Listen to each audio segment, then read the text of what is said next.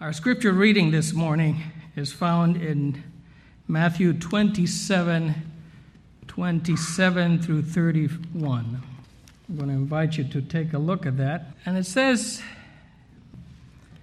then the soldiers of the governor took Jesus in the praetorium and gathered the whole garrison around him.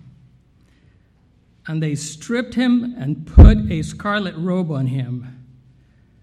And when they had twisted a crown of thorns, they put it on his head and a reed in his hand. And they bowed the knee before him and mocked him, saying, "Hail, King of the Jews!" Then they spat on him and took the reed and struck him in the head.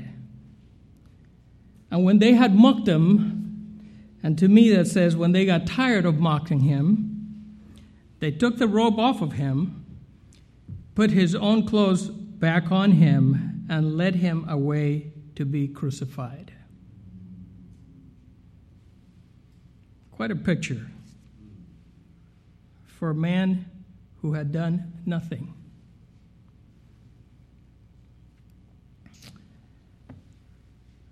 Last week, I talk about heroes and awards. Last week, through a Pathfinder article, I was reminded of the wonderful story of Desmond Doss, one of many heroes of World War II. Desmond was the first conscientious objector, meaning the first person who'd refuse to carry an arm into battle. First conscientious objector to receive the Medal of Honor, and one of only three so honored. What made him so special? And the story tells us that he was a company aid man. In today's terms, we call him as a medic. When the 1st Battalion assaulted a jagged escarpment 400 feet high. And if I look up, I would probably, Sam, maybe you could help me, Rob, somebody. This is probably about 50 feet high, roughly 50, 70 feet high. How much? 40. You guys are saying 40. So imagine 400 feet high, and there's people below, and there is injured people above. As our troops gained the summit, a heavy concentration of artillery, mortar, and machine gun fire crashed into them, inflicting approximately 75 casualties, driving the others back down the hill. PFC Dawes refused to seek cover and remained in the fire-swept area with the many stricken, carrying all 75 casualties one by one to the edge of the encampment, and there lowering them on a rope supported litter down the face of a cliff to a friendly hands. 75 times under gunfire, saving a life. On May 2nd, he exposed himself to heavy rifle and mortar fire in rescuing a wounded man 200 yards forward of the lines on the same encampment. And 2 days later, he treated four men who had been cut down while assaulting a strongly defended cave. And it's very interesting. The story tells us that he was so courageous that he came within 8 yards of the cave to treat these men without being wounded. The story develops, and there are at least 8 or 9, 10 different occurrences in which Private Doss continue to show his courage and his willingness to sacrifice for his comrades, fellow soldiers. In one occasion, he was tendering a wounded soldier, when a bullet struck him, he was unable to move and had to lay there for 5 hours until he was able to be rescued. After 5 hours, when he was rescued, he was put on a litter, and as he's being carried out, they pass a soldier who is in worse shape than he is, and he jumps out of the litter and says, "Take him." For his heroism, Desmond Thomas Doss was awarded the Medal of Honor. He was also has a highway in Georgia named after him. He has a room in Walter Reed Medical Center named after him. The honors were many that he received. Then the question becomes, what makes a hero? What is a hero? What makes a hero a hero? People do extraordinary things that make them very special, but not heroes. They win difficult Olympic feats, and they become very memorable. They're not heroes. They perform marvelous adventures, such as Felix Baumgartner. Remember him a couple years ago? He jumped from the edge of space. Everybody saw it. But he's not a hero.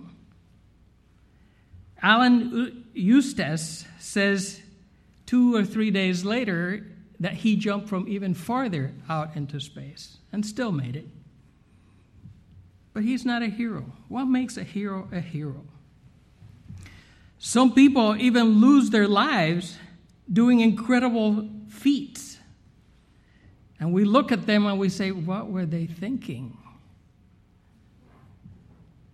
Such a person is Natalia Molchanova. They call these people free divers. And they dive into the depths of the ocean without oxygen tank or anything. They just like to see how far down they can go and come back up without dying. And you sit there and you scratch your head and you say, if they were fish, they could go very far. But they're not. Natalia, she went on a free dive, never to surface again. Not a hero. What makes a hero? There's a story that Carl Hefner, in his book No Greater Love,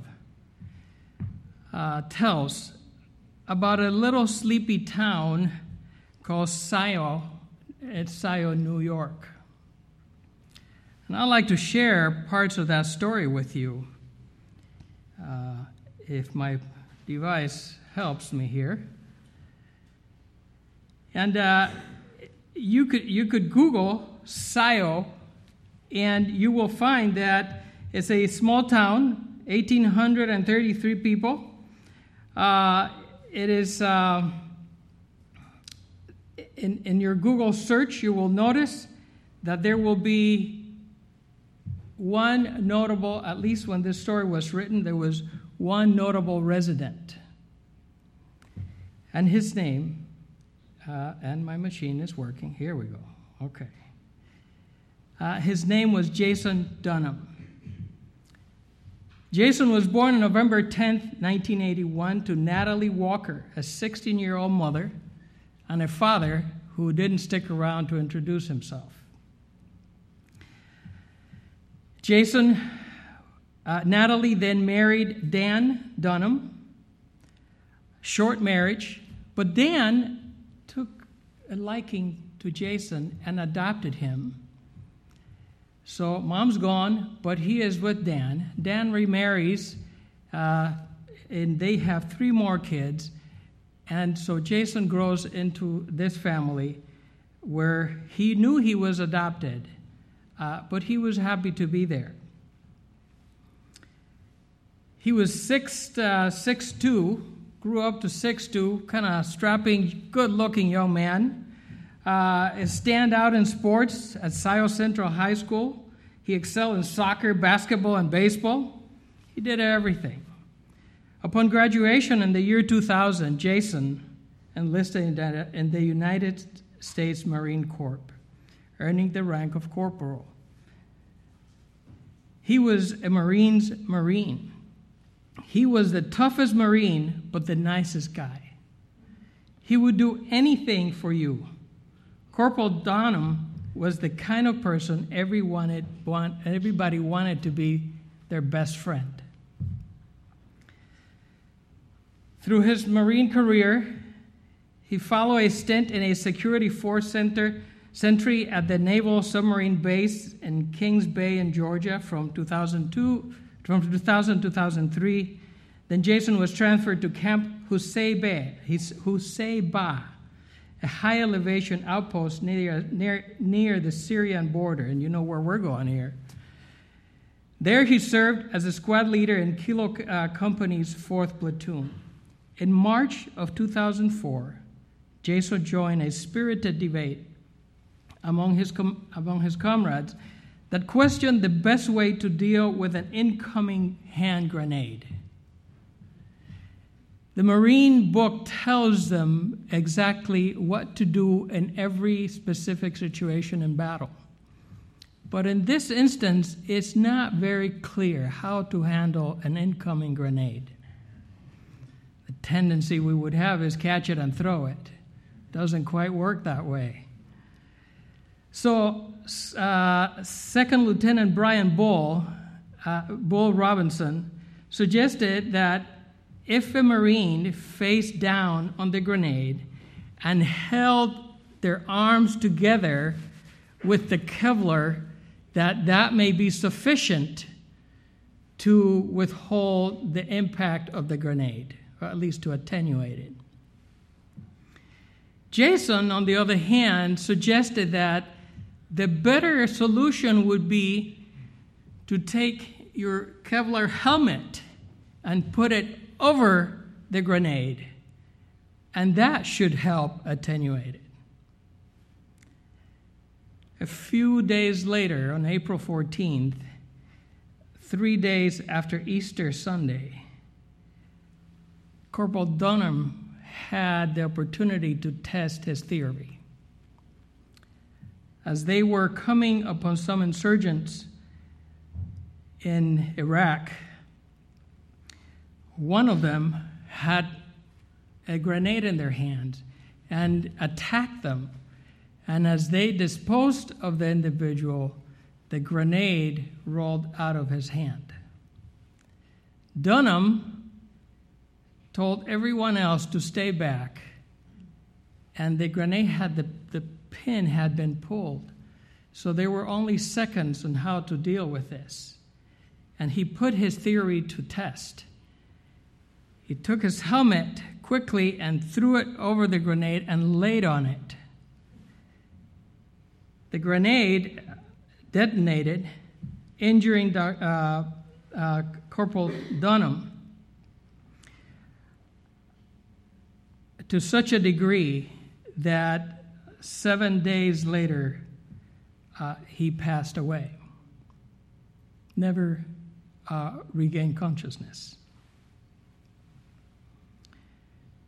For his valor, President Bush awarded Corporal Dunham the Congressional Medal of Honor. Later on, at the ceremony, President Bush said of himself, Corporal Dunham, that he sacrificed his own life so that the men under his command may live. Because of his actions, 3 of his men are alive today. He's a hero. Because of his actions, there is a Navy ship named after Corporal Dunham. there is a stretch of road named after Corporal Dunham. Heroes and awards. There's another story of a young man out of a sleepy town with just one notable citizen. A young man who gave his life not for two or three people, but for all who believe. The spotless Son of God hung upon the cross, says the Desire of Ages, page 77. His flesh lacerated with stripes, those hands so often reached out in blessing, nailed to the wooden bars, those feet so tireless on ministries of love, spiked to the tree, that royal head pierced by the crown of thorns, those quivering lips shaped to the cry of a woe, and all that he endured, the blood drops that flowed from his head, his hands, his feet, the agony that racked his frame, and the unutterable anguish that filled his soul at the hiding of his Father's face, speaks to each child of humanity, declaring, "It is for thee that the Son of God consents to bear this burden of guilt."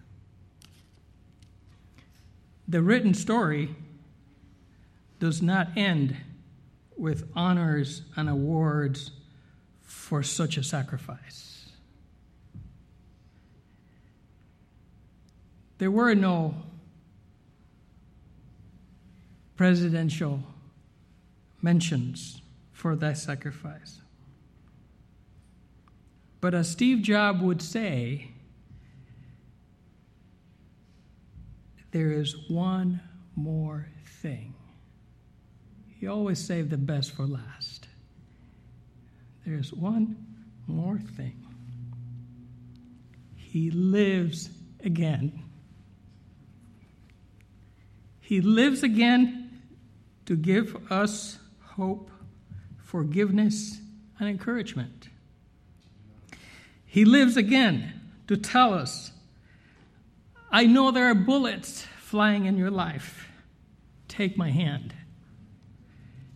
He lives again to tell us, I know there is explosions going on in your life. Take my hand. Let me be your hero. Let me be your savior. Jesus does not seek a purple heart.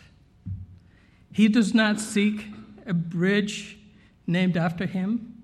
He does not seek a road or a building named after his name. He seeks a living heart. He seeks your heart.